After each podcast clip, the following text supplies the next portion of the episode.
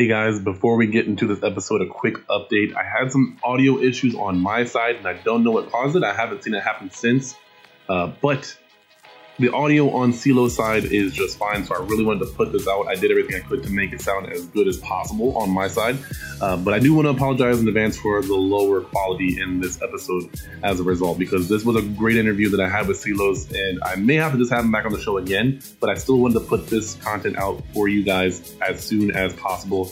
I've been pretty under the weather, but I'm trying to just push through and power through it, so thank you guys so much, and I will see you all in this episode.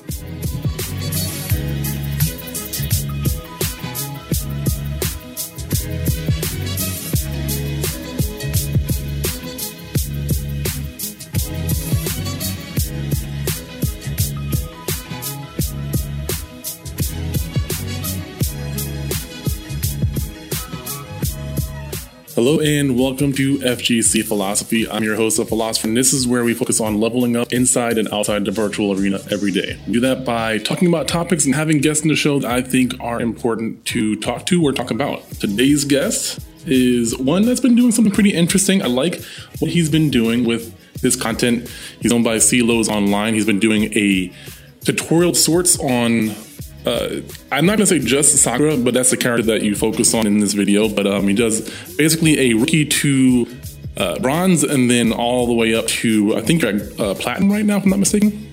Diamond. Or Diamond, you're at Diamond. Yeah, we're good at Diamond, yeah.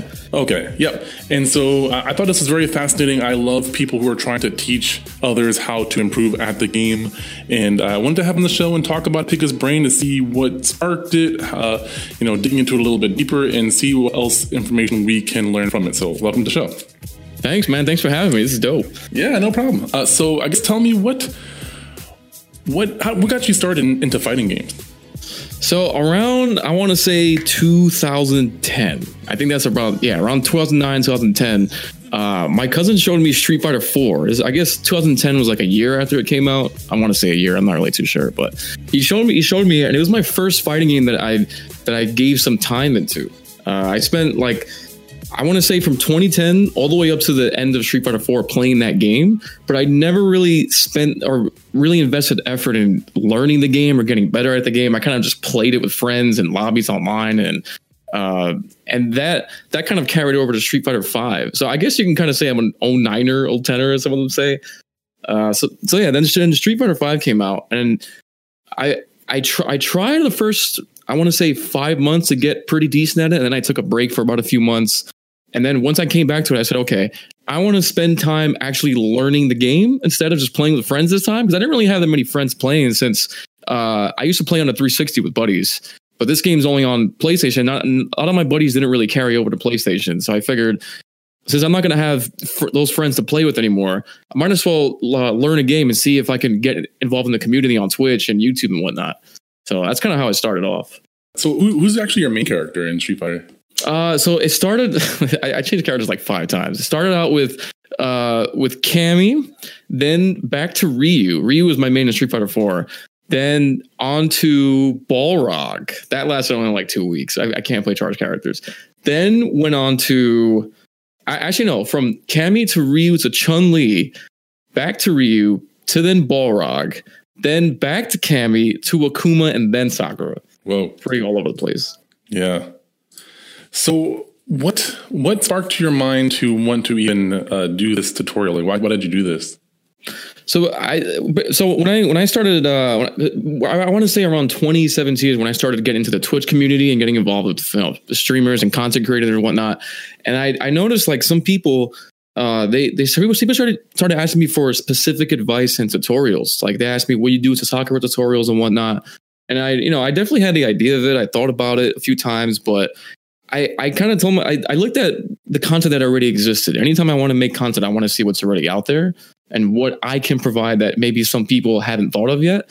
So I looked around and I noticed most of the tutorials on YouTube are, it's a lot of either combo tutorials or tutorials on how to get started with the character, but it doesn't really go, or at least from what I've seen, it doesn't really go in depth to the extent that I want to go in. So I said, how do I make like a step 1, step 2, all the way to step 10 kind of guide? And I guess the way I wanted to structure it was I took piano for like I want to say a few years ago. And one of the best things you can do is get a teacher, because whenever you're learning any kind of instrument, you don't, if you try to self-teach, there's no real like step-by-step guide. You kind of have to figure it out on your own. There's like no structure. Yeah, there's no like layout for what you're supposed to do. I think that's kind of the hardest part of learning either a fighting game or like a musical instrument, is that what do you learn first, right? Because you can definitely learn something that's I guess too far out of reach too early that you don't necessarily need at the level you're at, and then it doesn't really help you level up, right? So this is where I kind of got the idea of Rook to Diamond. Now, I didn't really have the rank structure in mind at first. I kind of just thought, well, how do I make a step-by-step guide that's easy for people to understand? And what is it going to be based off of? And the reason why I chose like rookie, silver, gold, and basic ranks is that that's kind of what most people are familiar with. I think it's fair to say that most people play online. I think the offline community is kind of like a portion of it, but a lot of people just kind of play for fun online and just want to learn online and maybe get to a certain rank and then just like stop after that. I've heard plenty of times where some people just want to get to Diamond and that's kind of it. So I kind of wanted to cater to that crowd and give this kind of like step-by-step guide. So that's where I kind of had the idea from Rook to Diamond. But then I also thought, how am I going to lay it out for each rank? So that's why I started with the stream, right? I had like a Rookie to Diamond stream series where I would start from rookie, and then I would only keep a certain game plan that I felt was needed for that rank, and then try it out myself, see if it worked, and then every rank I would just add little things to it. So that's kind of how I started the structure of it. Okay.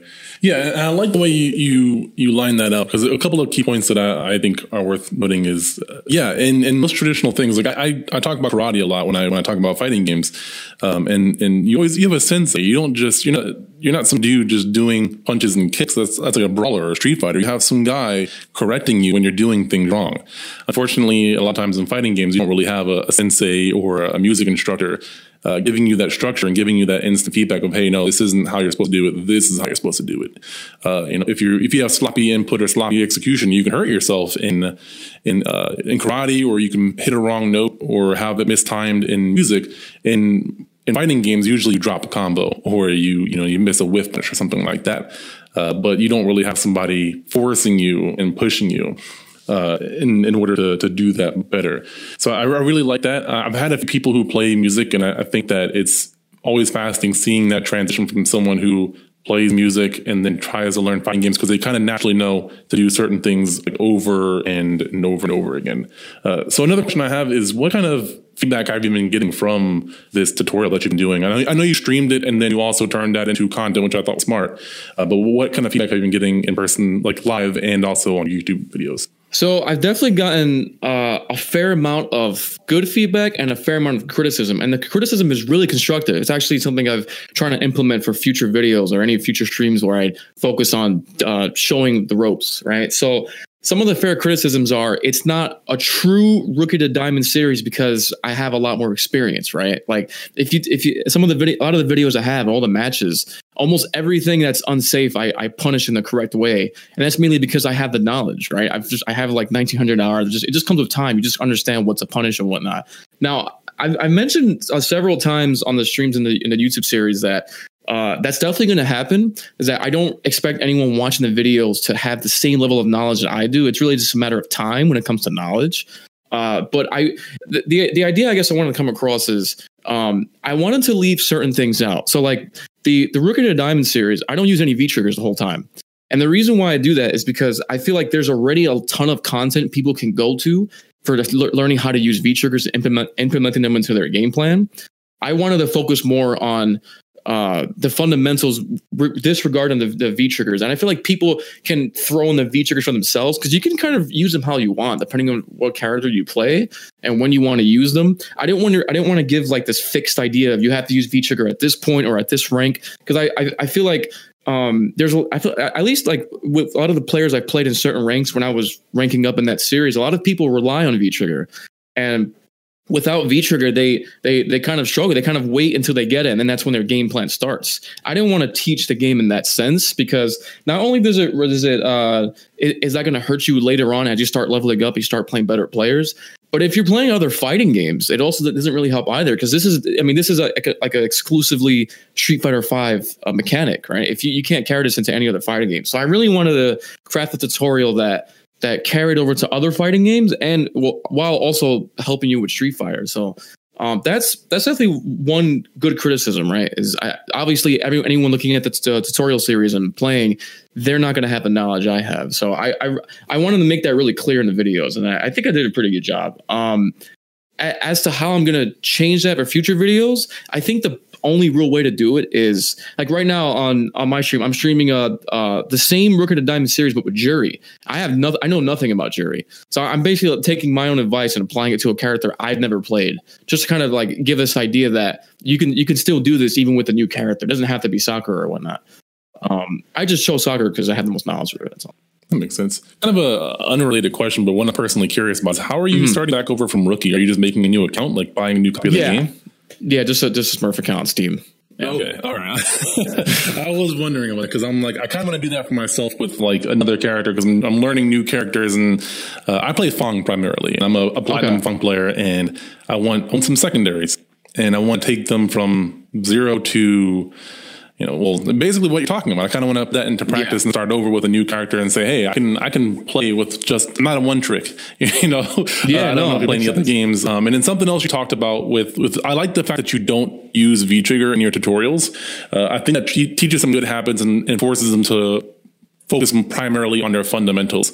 And then I also like the fact that, you focus on certain parts of the fundamentals depending on, it's almost like a white belt to yellow belt sort of thing. It's kind of how I think about it. Again, going back to karate.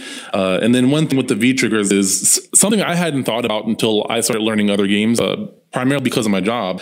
I started learning about Overwatch, and one of the terms they use is ultimate economy, because there's basically a super meter that builds up over time, and you don't want to just use it when you have it. You want to use it in the right situation, and in order to know when the right situations are, you kind of have to work on your fundamentals. They use different terminology, but I'm generalizing here, and I took that back to Street Fighter, and I looked at how I use my resources, and I kind of just threw them away a lot, and my V-Trigger, I never really had a strategy particularly, just if I have it, I try to activate it. And, because I try to activate it in a very specific way, and it's very obvious, I try to sweep into V-Trigger activation, try to do it for some sort of like 50-50, but like it was pretty predictable against people who knew how to play against a character, knew how to play against me.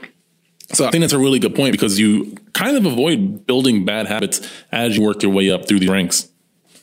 Yeah, I think that's I really wanted to build it in to help in the long run, right? Because I think like a lot of the questions I got was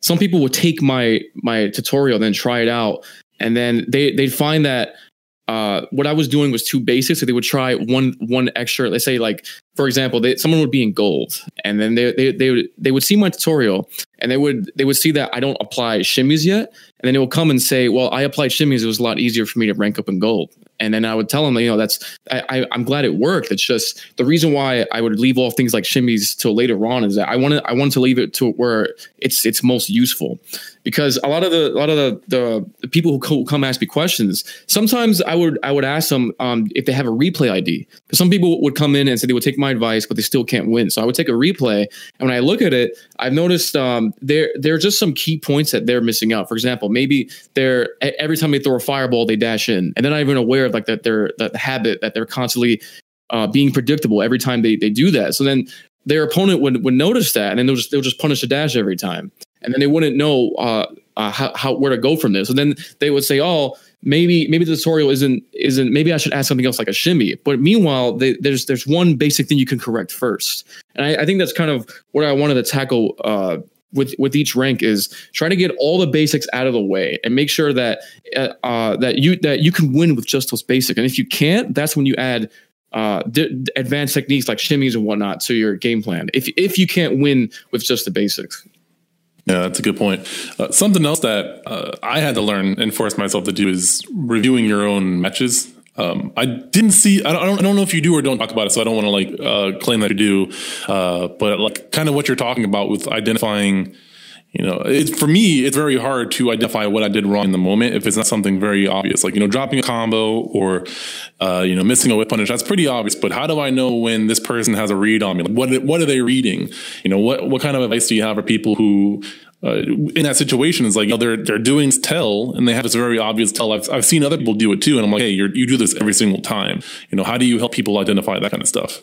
Okay. That's a good question. So I have an idea for a video in the near future, where it's, I want to explain how to analyze replays. Because I get that question a lot where people look at replays, but they don't know what to look for. And it's a fair question, right? I mean, a lot of people usually give the advice that to just look at your replays, but if you don't know what you're looking for, it's not going to be useful, right?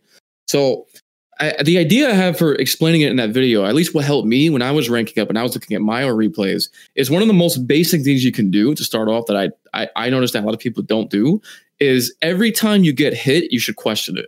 You should question not only when you get hit, but what led it to that situation that got you that got your opponent, let your opponent get damage off of you, right? So like, for one example, let's say in your replay, you notice that you're constantly in the corner and you're taking a lot of damage in the corner, right? So you may one good question to ask yourself is like, I had when someone requests a replay like that, and the whole replay he's in the corner most of the time. And if you were to just look at that and say, let me just question every time I got hit, you're kind of just thrown into a guessing game because basically in the replay I saw, every time he got up, he had to guess and he kept guessing wrong and he got hit. So then he would say, well, let me just guess better. So then I proposed to him, well, what led to that situation? And if you look at in the replay I show that I looked at, he's constantly walking back when he doesn't have to be. And that's one habit I've seen from a lot of people. I've noticed in like the gold to platinum rank, some people who play too defensive, they back up themselves into a corner. And then once they're in a corner, now you have to start the guessing game. And it's like from there on, there's not much you can do besides guess because you've already put yourself in a situation. So I think that's it's not just looking at when you take damage, but what led to that in the first place, right? Mm-hmm. And I think it's really hard to identify at first because when you're not used to looking at your own habits, it's you don't really know what to look for. You kind of just like do things and you don't realize it. And by the time you're taking damage, it's too late.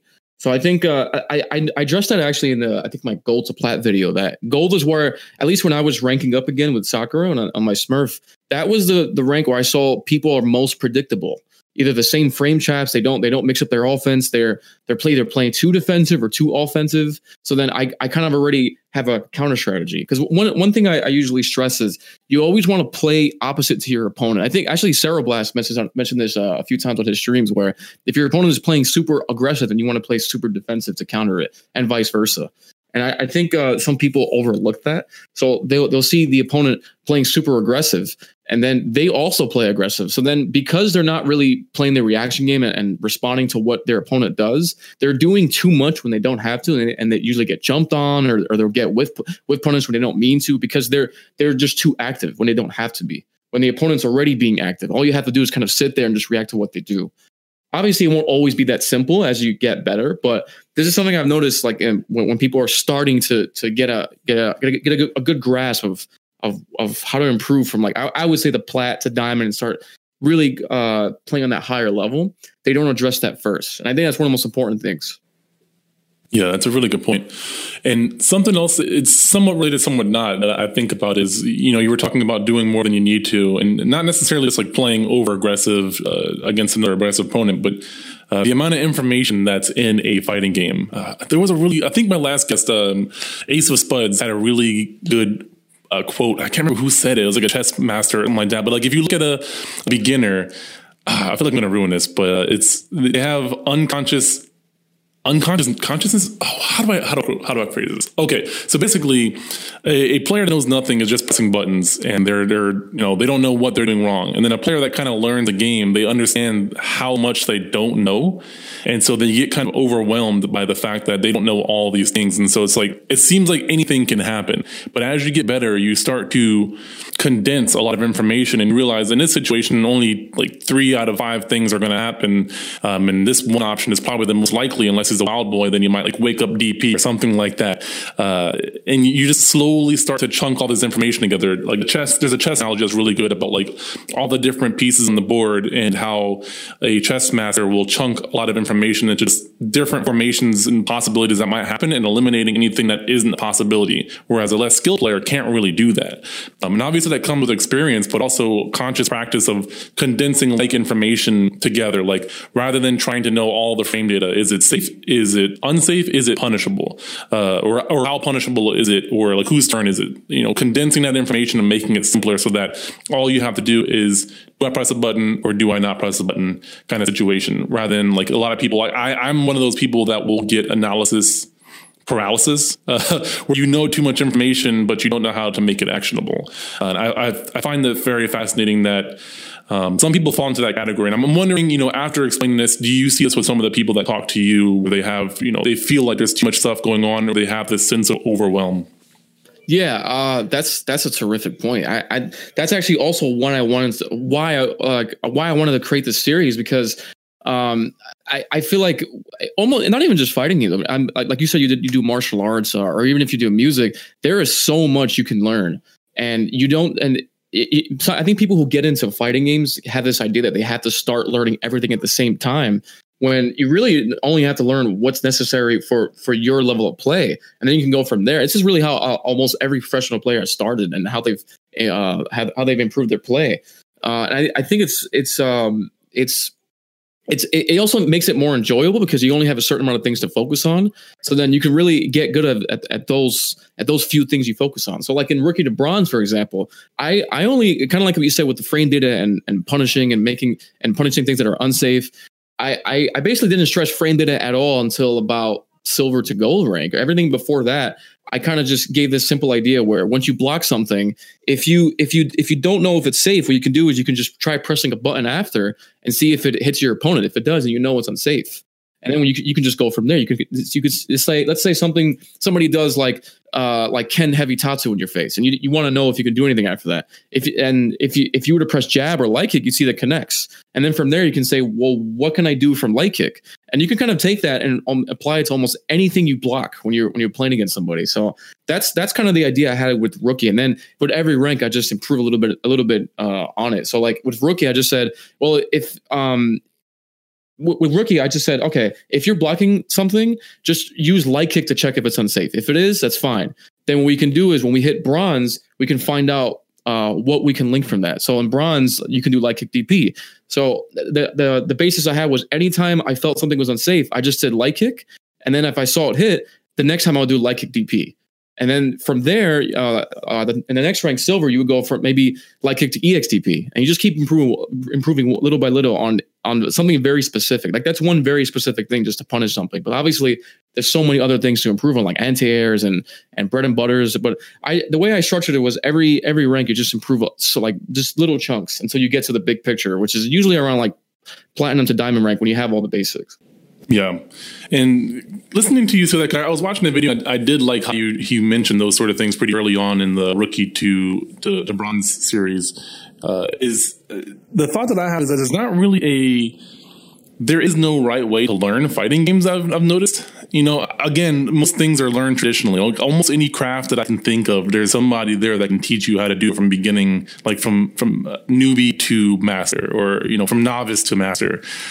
And with fighting games, there's never, you know, other than tutorials, which even the people who program the games, unfortunately, they're not usually actual masters of it. They're just masters at making the game. Because my degree is in animation and game design, and so I know that most of those people that make games usually have consultants that are good at the game to make it. So it's a very fascinating competitive world that we're in, especially specifically video games in general. But like fighting games for me, that's where, you know, close to my heart. There isn't this, you know, everyone's trying to find their own way to teach people, but it's fascinating that we kind of have to create this, you know, people like you who make these tutorials, which, you know, are super helpful for, you know, different kinds of people, and everyone learns differently. But it just makes me think there is no, I'm not going to say there isn't a right way, but there currently within the game itself, I suppose, isn't a real way to learn the game from novice to actually being, you know, a quote unquote black belt or grandmaster black belt or something like that. It's kind of an interesting thought. I just wanted to share real quick.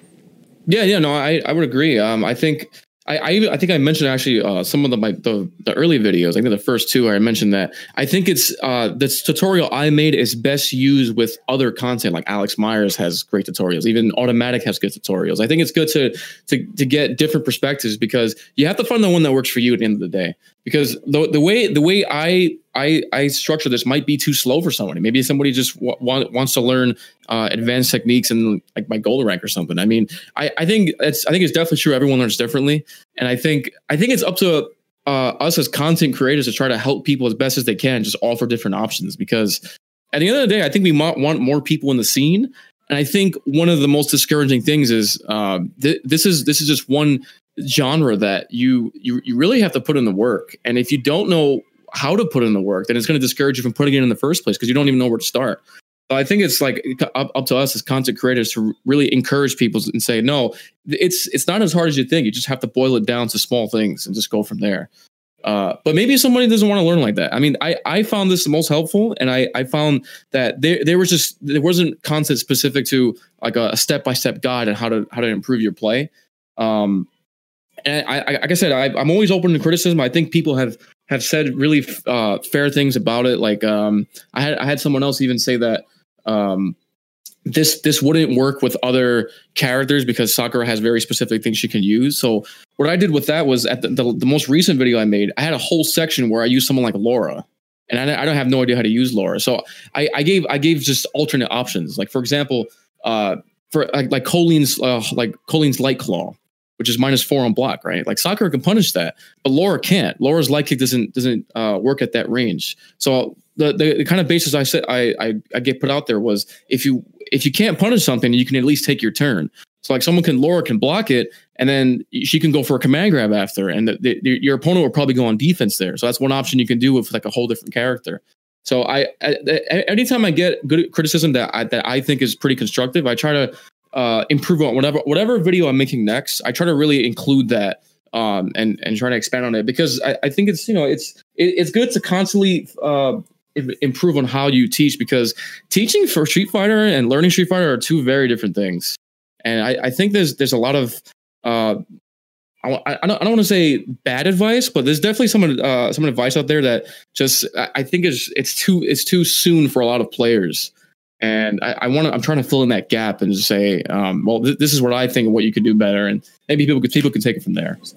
Yeah, I absolutely agree with that last point, because a lot of times the professionals aren't always the best teachers, because they have a level of knowledge in the game to where I need to like, go back and study psychology again, because I've forgotten some of the things. But basically, when you become a master in a certain area, when you are really good, it goes to a different part of your brain than what part of the brain that uses language and talking to other people. So you're literally trying to use a different part of your brain to explain what's happening. But it's like explaining how to breathe, how to make your heart beat. Like you don't know how to explain it, because it just naturally happens. It's like an instinct for people who are at a certain level, like the punks, the taquitos, unless they're actively thinking about it all the time while they're doing it and analyzing it, and they have a teacher's mentality. Like I guarantee if you have a conversation with Punk, he probably would never be able to explain to you all the things unless you ask him like 100 questions, because he just knows it at a very instinctual level. But then there are people, you know, like you just said, teaching is very different from learning itself. You know, they do complement each other, but they are different things, and you have to look at them a little bit differently as a instructor. And it is very hard. But and then one of the other points that you made about this I really like is it is hard to learn fighting games. And one of the reasons I like that, even though it does discourage people, that part I don't like, I do like it because I think it's a great analogy for life.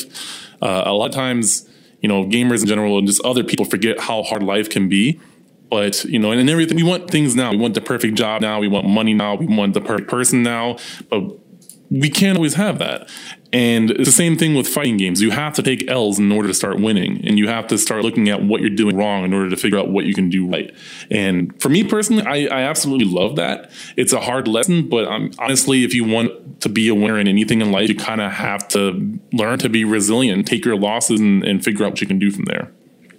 Yeah, it's. I think what's interesting about fighting game is that it's one of the only genres that there really is no luck factor. It's not, if you compare it to like things like Hearthstone or like a battle royale game.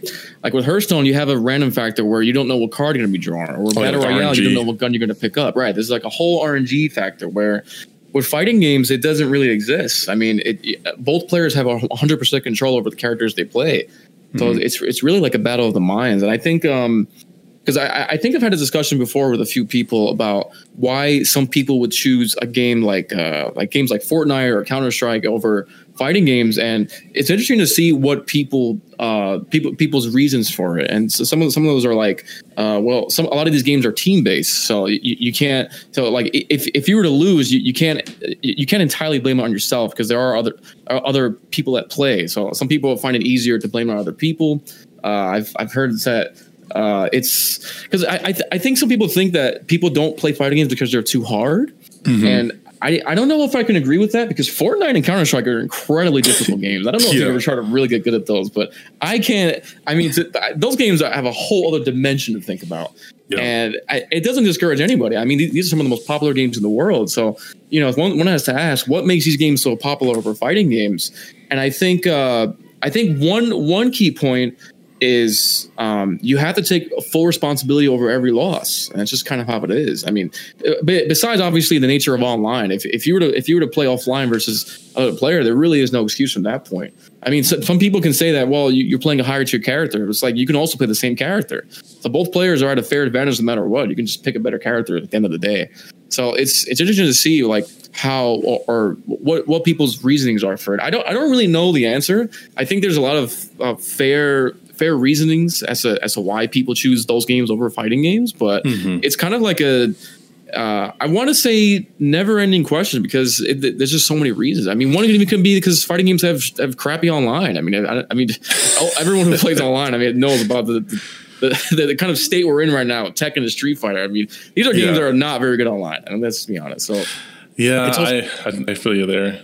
Yeah, I think that's definitely one thing that could improve to keep the casual, because the casual audience is what pays the bills. I mean, these are the people who, even if they don't play the game for like longevity, they do throw a lot of money into the game. So, you know, how do we keep those players invested? I think one of the best ways to have good online. If you look at every other very popular competitive game, they all have terrific online dedicated servers. Fortnite, Counter-Strike, I mean, they're all great online games. So it's like, how do we bring that to the fighting game genre? And it's pretty tough. Yeah. So speaking of good online, a question that I have for you is, what is your thought on this League of Legends fighting game? Knowing that they have Tom and Tony Cannon, who made GGPO. Yeah, so I think I've actually spoke about that with my Discord recently. So it's one of those things where I think if the online is done right, I think we might be able to put that to rest, of this idea that people play games like Fortnite and Counter-Strike over fighting games because they have better online. So if we were to have a fighting game that has almost equally good online, and that game blows up, I think we have a pretty good consensus as to why fighting games have not been on the level of other games. And potential crossplay. Yeah. I mean, I think online in 2019 is, like, when it comes to video games, one of the most important factors.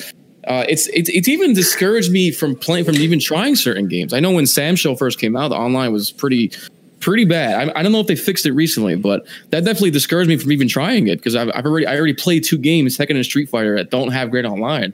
So I think if this game were to really capitalize on good online, it really could change the genre. Now, if that game comes out, if we see like 6 months, we get down the line, it's still kind of we see the same result. We have a lot of hype and it dies out after. I think we might be able to put that to rest, and maybe try other reasons as to why fighting games don't pick up as popular as Fortnite and other competitive games. But that's really what I'm most interested to see. It's to see how popular this game becomes if it has good online, because I think it's a very like underrated thing when it comes to development of fighting games. I don't know what goes on with the development of fighting games, but I feel like online is not given enough attention in a lot of games. And I mean, I don't know. What are your thoughts on that? Yeah, no, I agree. That was one of the things. I worked on a fighting game a long time ago, an indie fighting game, and it wound up not getting released. I led a project before it got released, but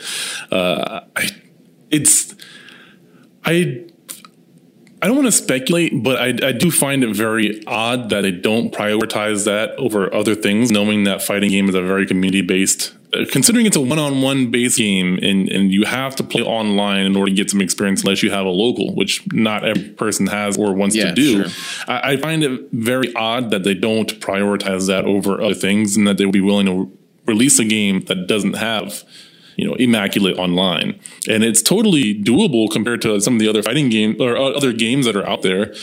So I don't know what the restriction is. That's like, if it's something that they have a restriction on, or they're not spending enough time prioritizing it, or they just are overconfident in their ability to make a game and they don't think people are going to care. It's been a continual thing, and it's still happening here in 2019. I don't quite understand why they would do that. But, you know, I love Capcom, but they also do some really dumb stuff. Oh, yeah, absolutely. I mean, I think I don't know. I mean, I don't really have an answer as to why online is not prioritized. Maybe developers don't see it as important as making the game, I guess. I think it should be on par. Mm-hmm. But again, I think this Riot game will really, you know, it really bring that out. This reasoning behind it, and just to see why. I'm also curious to see, because some people have talked about characters for that game, right? What kind of characters are they going to have? Original characters? Oh, they're going to have their League of Legends roster for sure. Yeah, I mean, they might add other characters from like different games, but they have so many characters that they can use already. Why wouldn't they use those characters? Yeah, I think because I've talked about that too. With what if they just released the entire league roster? But then I think if they were to do that, if they were to just have all the league characters, I think now begs the question: why play that game over league if you could just play league? Like I'm thinking, what if they make original? Yeah, but sorry, go on. Oh, okay.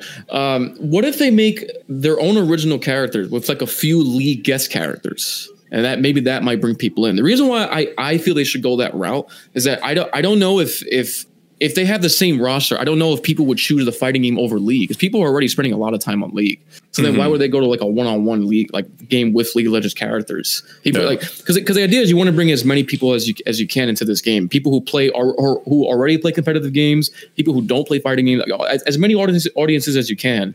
And I think if you were to put the whole roster already, it might discourage people from playing since they already play league. But I don't know. I mean, what are your thoughts on that? Yeah. So, one, I think they should have original characters, for sure.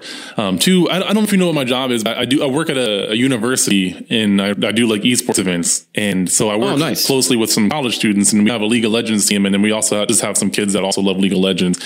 And it's very fascinating because a lot of them are trying to learn fighting games from me because they're getting ready for this League of Legends fighting game.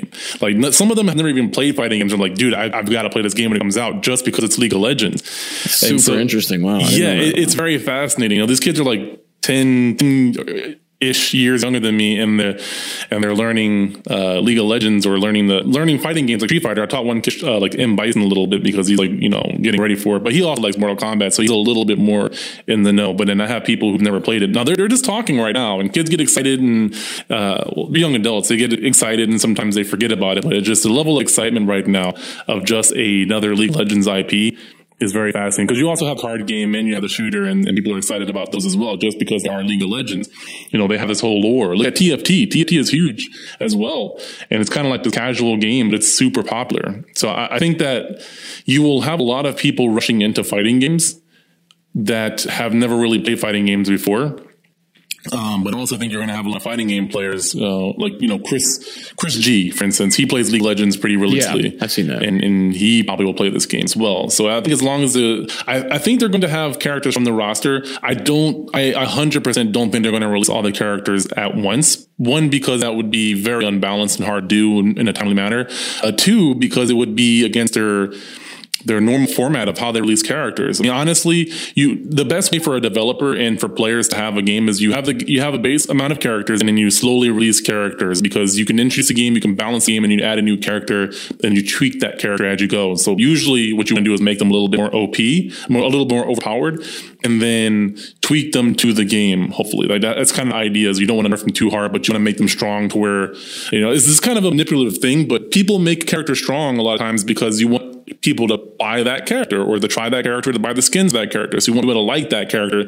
Then you slowly nerf them to the rest of the meta of the game. And you just keep doing that. And it keeps the game way more relevant because you have new marketing material. You have new things. You have new skins where you can do a theme when you release that character. And you like all of a sudden you have like Mega Man theme or something crazy. And you release that with the character and maybe a couple of the characters that are related to that, or like, you know, a Noxian character or a Demacian character has, you know, they all have themes or something like that. So I think that it's going to be the way they release a character.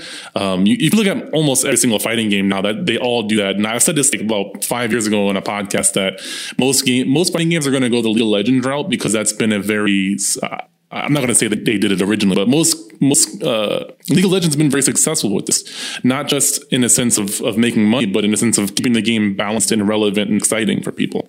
So that's what I think about it.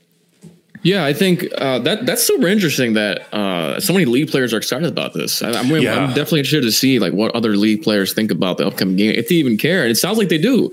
So that's super interesting for sure. Sure, like and a Facebook poll or a Twitter poll or something. Yeah, that's not a bad idea. I also think it's really interesting what you mentioned about making characters a little bit overpowered to market them well to keep the game relevant. I never really thought of that. Mm-hmm. I think that makes a lot of sense to keep the game alive for sure. I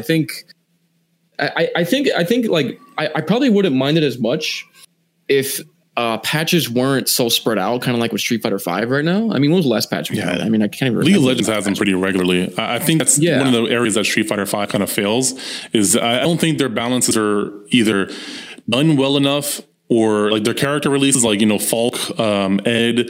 They've had way too many characters that are way too lackluster. Kage, they have a lot of opportunities to make these characters a little bit more on the OP side and then just bringing them back. For some reason, they always play a little bit safe and these characters don't really get, Sakura is another great example. People were really excited about Sakura, and all of a sudden, once she came out, all that excitement died down. And, like, you don't really see her online that often. So for sure. And I guess, like I said, I never thought of it that way. I think Capcom would do a lot better if they. I'm kind of for that route because I think it's important to keep fighting games relevant and to market characters when they come out. And I like you said, I think they did a poor job with Sakura because. I noticed how, I think I also mentioned this in my tutorial too. I think people focus way too much on what character they play in terms of relevance to the rest of the cast when they don't compete. And I actually plan to make a whole video on this because some people ask me, why did I switch from Akuma to Sakura? And it's a good question, right? And it's mainly because I think when it comes to video games, I mean, you have to play whatever keeps you invested in the game. And it doesn't matter if you were to choose a high tier that you don't enjoy, you're probably not going to stick with the game in general because you don't enjoy the character, which means you don't enjoy the game because you're playing that character the whole time. Yeah, even though talking about that. Yeah, I think. But I also think switching from a low tier to a high tier for competitive play is definitely a great idea. But I think you can also learn the game in and out with the character you enjoy first. Like, I don't think you have to start off with a high tier right away if you don't really understand the game. I think picking the character that keeps you invested will help you learn the game. And then when you get to a point where you feel like the game would just be a lot easier, and if you just pick the high tier, then you could definitely do that. And that's kind of what I try to encourage in the last video or in my stream as well, is that that's also kind of the point of this tutorial, is that so like I've even had some people come into my stream and say, hey, I started with the Kuma tutorial, but I think like he's too high tier or to start with tutorial. And I tell them people all the time that it's really meant to encourage the idea that you can get a pretty far with any character in this game. It's just when you get to the highest level of play, you might, if you feel you want to take a competitive play seriously, then I think switching tiers would definitely help. It's just, I don't think most people are on that level to begin with. And I think they're not spending enough time to get better because the character they play, they don't really like that much. They just feel like they have to play the character because they're high tier or whatever. But if you look at, you know, the majority of the player base, like I said, I think most people play online. So if you're just playing online and just kind of trying to get better online, then you can play whoever you want. I mean, we have warlord Juris, we have some of the highest ranks or some of the quote unquote lowest tier characters. So it doesn't really matter when it comes to online play. It's Fong. Really just like the highest levels. Yeah. No, I really resonate with what you're talking about because as a Fong main, I definitely, and I do compete and I play online. So I have found it very I have liked the journey that I've gone through with Fong, and I don't really have any intention of dropping him because I don't really see a need to. But along the way, I decided to just try learning some new characters, and I've tried a few. I bounced around, and Akuma's who I've most recently settled on. And I actually tried him out in a tournament a while ago. I was in grand finals. I wound up losing, but I tried him out, and I was really satisfied with my performance. But it also made me realize that, man, like I have to put in way less work, and I can get way more results with this character. I never really understood that because I had always worked so hard to get a win with Fong. And every win seems like a hard fought battle. And it's like, I just get in their mind and they just don't know the matchup. That's a way different thing. That's not really satisfying. They don't know what to do. I'm just going to take advantage of it. It's a tournament, you know, it sucks them. But playing as Fong, you know, or playing as Akuma, there is some tier privilege that I didn't notice. But I will say, though, I went the route of learning the fundamentals with him. So kind of similar to what you're doing. Like, this is before I came across your video. I think that's after going through this journey with Akuma that I'm still going on. I saw your video from, you know, Reddit on the our Street Fighter. Yeah. They tweeted it out, and I was like, wow, that's kind of similar to what I'm doing with Akuma, but I just didn't do ranked. I've just been in a lab kind of practicing fundamentals. And so I'll go online, and I'll play matches and casual matches. And I won't really do anything fancy. I haven't practiced meaties. I'll just try to figure out a few things here and there, but I just focus on like my links and my movement and, you know, just simple stuff that I really want to hone. And I'm like, wow, this can take me really far. I have no meaties. I don't really have any crazy setups or anything. And I'm just doing the most simplest of things with this character, and I'm getting it. Now, I'm not trying to restrict myself in the sense of like not doing these things. So I'll try meaties and I'll fail and I'll get like crush countered or something because I didn't time it properly. But then it lets me know that I can't do that thing. And it's been very fascinating looking at this character and like, wow, like I can go really far with this because I still have a character to go back to that I really enjoy. I can go back to a Fong and like, winning with him feels so satisfying when it's like, you know, playing against a Zangief, you know, a character that has way more health than me. I have to beat them using my brain. Really, like I can't lose focus. If I lose focus, what'll happen is I'll do a random thing and then I'll get V-Trigger one and I'll have two choices to make right and that, or I lose. And then you're dead.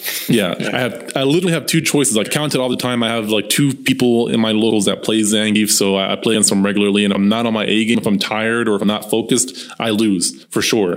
That's all on me. So, and then Akuma does have low health.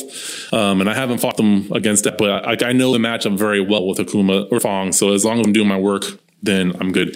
But I do want to segue into the final questions so I can get you out of here, get back to what you have to do. I want to know, you know, for you, outside of your content, people who want to get better, that maybe either your content doesn't resonate with you or they haven't seen it yet, you know, what advice do you have for them in a sense of getting better at fighting games? So I think the most important thing over everything is you need to have fun with the game. Before you decide if you want to spend time investing in a game and getting better at it, you got to make sure you enjoy it. I mean, this goes with like any competitive game you play. If you don't enjoy the game, you're not going to want to spend the time. It's just it's what it comes down to at the end of the day. So you have to find what makes the game fun for you. If that means playing Ryu, one of the worst characters in the game, then that's what it's going to be at first. Because like I said before, you can always switch tiers later on. I mean, once you have a good understanding of how the game is played, you can always change later on. I mean, nothing's really stopping you, but I think a lot of people don't focus on how much they enjoy the game first. I think MDZ Jimmy actually had a good segment on one of his streams one time where because a lot of people come in and ask him personally and also me as well what they should do first when learning Street Fighter. And I always tell them, you want to spend a good amount of time playing with anybody you know who already has the game and just, you know, mess around in Battle Lounge, just like play around with the game, you know, toy around different characters, see what you like. And then when you've like decided that this is a game you enjoy, then you can start taking it more seriously. But I don't think enough people focus on the first part. So they start playing, you know, a character they don't like for a game. Maybe they don't even realize they don't like. And then they spend all this time getting good at a character, trying to get good at a game. And then they ended up hating it later on. And then, you know, these are the people you see in Twitch chats who complain about the game all the time. I feel like these are the people who don't realize that maybe they just don't like the game. And maybe you shouldn't have started to begin with. So I think it's important to Not only try to enjoy the game you're playing, but try different games too. Because I mean, every fighting game is different. Mortal Kombat, it's totally different from Tekken and Street Fighter and SamSho. All very different games. So you always want to find the one that you would think you have the most fun playing, and then you can play around with characters, play with friends, and then pick the one you like. And then you can start, investing in and getting better at the game. But it really starts with the first part. I don't think enough people spend enough time on it. Mm. And then what motivates you to keep playing fighting games? I guess, well, for one, I think it's creating content. I think I'm creating content for this because there's not a lot of it compared to other categories. So I think I can really get creative with my ideas because a lot of it hasn't been done before, right? So I can really sit down and think about, well, what kind of value can I add to this community? Because it's still kind of niche. I hope it would, explode one day, but it's for now, it's still like a small piece of the internet, a small piece of video games. So it's fun to make content for a community that's not on that scale yet. So for one, it's content. And two, I think it's a sense of community. I don't really see this kind of community with other video games. I mean, I don't know. Does Fortnite and Counter-Strike have the same kind of community and events that Street Fighter does? I mean, because I've been traveling, I want to say, for 2 years now to Evo, to Combo Breaker, and a bunch of different tournaments. And one of the things I've noticed is it's very different in person. I mean, everyone's kind of there for the same reason, and because it's like a one-on-one fighting game, it's like the experiences you have with people are very different than like team-based fighting games, right? So like you don't even have to go to compete half the time. Half the time I go to these events is really just to socialize with people and get to know other people who play the game, and that really expands on the community. So I would say content and community; those two factors are really big. And maybe partially competitive. I don't really compete as much anymore. I used to go to my local at Next Level in New York City every Wednesday. I haven't gone in some time, but I definitely want to reinvest in there at some point. I just got a new job and whatnot, but I think that's probably like the third reason, even though I haven't really taken it as seriously lately, but the competitive nature is also very different too, because it's just the fact that it's two people it changes the whole dynamic from, say, like Fortnite or a team-based game. It changes everything in terms of community, in terms of content, and that's really what keeps me going when it comes to playing these mainly Street Fighter, but just fighting games in general. So. All right. Well, I appreciate that. The last question, speaking of content and community, is what do you have coming up, and where can people find you? So right now at twitch.tv/CeeLos, right now on my stream, I'm basically taking my own advice and trying new characters. I've been streaming ranked for quite some time now, and I'm kind of tired of the whole. I'm kind of tired of just streaming ranked for the hell of it. I want to have some structure to it, so I want to take my own advice and try my own tutorial with multiple characters. So right now I'm doing Juri. I eventually want to do Falke, Sagat, and maybe Ryu. I haven't really thought about it yet, but those are the characters that are on my list right now in terms of my stream. And with YouTube, I want to get, have different content on YouTube. So youtube.com/CeeLos is where you can find my YouTube. And my YouTube, even though right now it only has tutorials, I do want to get into specifics, right? So right now I have a video I'm working on where I test out Sakura's light DP as an anti-air exclusively and how it compares to her other anti-airs. So I really want to get into the specifics of certain characters like that. And then eventually, what I really want to do on YouTube is get into more personal ideas when it comes to fighting games. So for example, I have one idea where I want to make a video on what it's like to stream fighting games in 2019 on Twitch. Because for example, streaming Street Fighter is very different from streaming Fortnite, and the way you kind of grow an audience on Twitch is very different from YouTube. And I think it's important to let people know what it's like to stream a niche like Street Fighter, because usually what I've noticed is it's really good to combine the two. When you do YouTube and Twitch, usually you can bring people over from YouTube onto Twitch, because Twitch isn't really a discoverable platform. If you notice, it's kind of like you pick a category, you pick the top 5 streamers, and you watch those people, but. With a niche like Street Fighter, I've grown most of my community on just streaming on Twitch and just a little bit of Twitter, and I think it's definitely possible with a niche like Street Fighter. So I kind of want to make some content on that subject, because I don't think it gets enough attention. Because there's a lot of people who want to start not just playing fighting games, but they want to create content for it too. And I think it's different. It's a different way to approach it than the typical way, like streaming Fortnite or something. So that's like the future of my YouTube channel. And for Twitch, I'm really just taking my own advice for now, different characters. But again, that's twitch.tv/CeeLos, and the same thing for YouTube. All right, well, there you have, ladies and gentlemen. Again, CeeLos, thank you for joining me on the show. It's been a very good conversation. So that said, all the information that he just said will be found in the show notes down below or in the description if you're listening to this on YouTube. Again, my name is Philosopher. Thank you guys so much. And as always, I will see you all in the next one.